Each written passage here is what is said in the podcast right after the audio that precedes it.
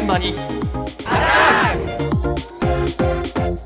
えー今朝の担当は竹内志麻さんです。おはようございます。おはようございます中国が日本への団体旅行を解禁しそうてだ、はい、ますますインバウンドの増加が見込める中、石川県にある割烹料理屋が外国人のお客さんへ向けて出した張り紙が注目を集めました。えーどんな張り紙なのか、うん50年続く割烹村井村井元明さんのお話です。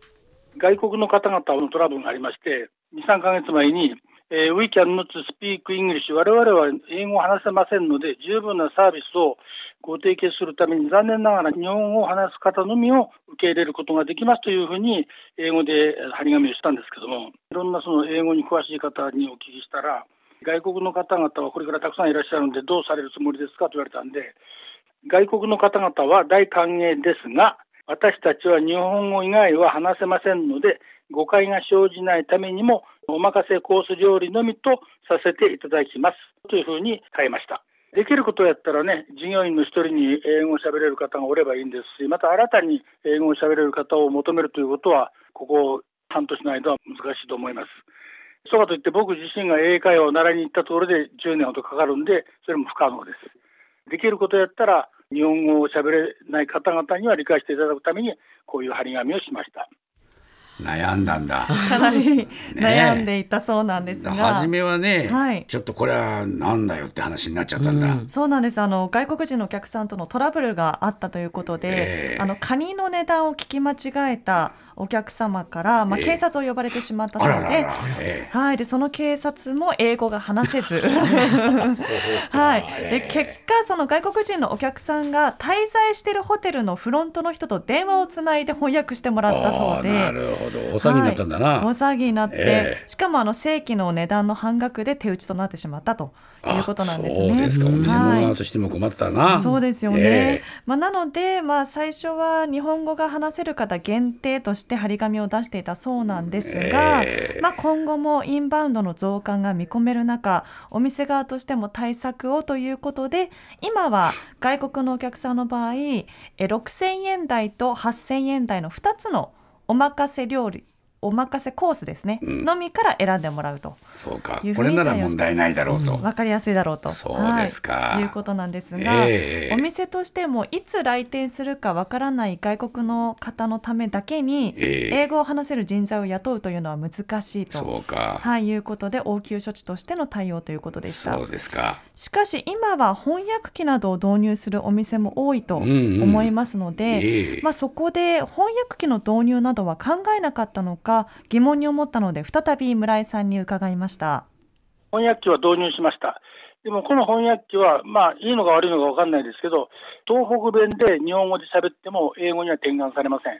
こっちの金沢弁でも、あの能登の方の言葉でえー喋っても完全に違う誤解された方向に行ってしまいます。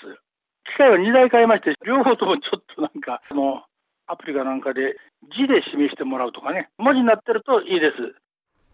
あ、そうな そうの。なんです。ちゃんとね、うん、え村井さん喋ってらっしゃるように思うけど、そうですよね。でもダメなの。かあの標準語で話してるつもりでもちょっとなまってるのかもしれないということでご本人は。ご本人は。うまくいかないんだよって言ってましたね。うまくいかないとうんおっしゃってました、なのでまあせっかく誤解をなくすために導入してもこれはまた誤解を招いてしまうと いうことで今は使ってませんということでした。そうか、はい。いろいろ大変だね。大変なんですよね。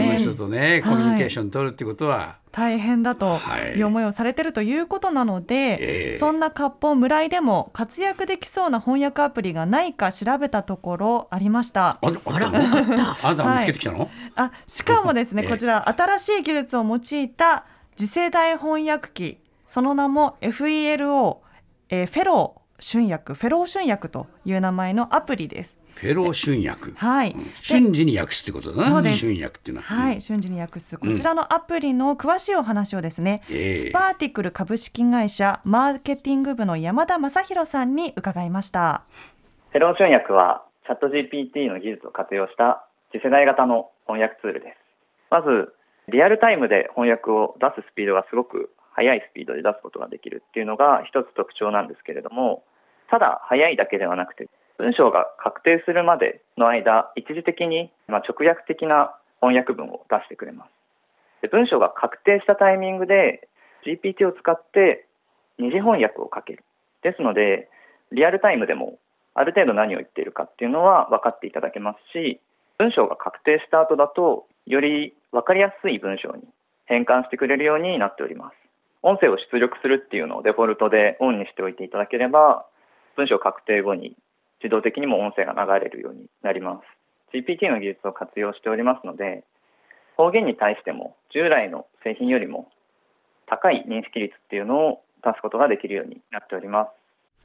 チャット GTP なんだ。そうなんです。よかなり次世代的なツールなんですが、え。最初画面に文字で翻訳が出て、まあ、続いて音声が流れるので音声が出るまでちょっとラグがあるんですが。これスマホに入れとくわけね。そうです。で、ええ。現在スマホに関しては iOS 限定ということなんですが、まあ、1万人近いユーザーがいるそうです。で私もスマホにダウンロードしたので、ええ。えー試してみたいんですがこはい。う画面にですねこういうふうに文章が文章が出てくるのね。はい出てくるんですが日本語の文章出てきて上に英語がついてるのね。そうです、ええ。なのでまあ実際ですね英語圏の人英語を話す方が、ええ。例えば金沢の料理屋さんに行った時にこんな注文をしたらどうかというシチュエーションを想定してやってみます。なので私が英語を喋ってみます。あ Could you take an order please? えあらあら出てこないかなもう一回言ってみますね I wonder if あちょっと待ってくださいね Could you take an order please? 注文方法をお聞きできますかとかですねあえー I would like to ちょっと待ってくださいね I would like to Wow, have it's so sweet cute. shrimp Wait a moment. えっとですねこちら話してると瞬時に訳してしまうのであの今会話をしてるとずっと会話をしてるので ちょっと今タイムラグがあったんですけれども、うん。まあこういった形でですねはいあの私が英語で喋ったりとかをすると日本語訳がこうやって出てきて音声も出てくるというような形になっといていうる。んです。ことはそのはい外国の人が来て、はい。これでもって、えーやると、はい店主さんも分かると。わかると。何言ってるか。そうですね、うん。でこちら今のところ無料で利用が可能ということでしてまあ、スマホに入れておけるので、まあ、こういった街中だったり料理屋さんで使うと入れたいわこれ。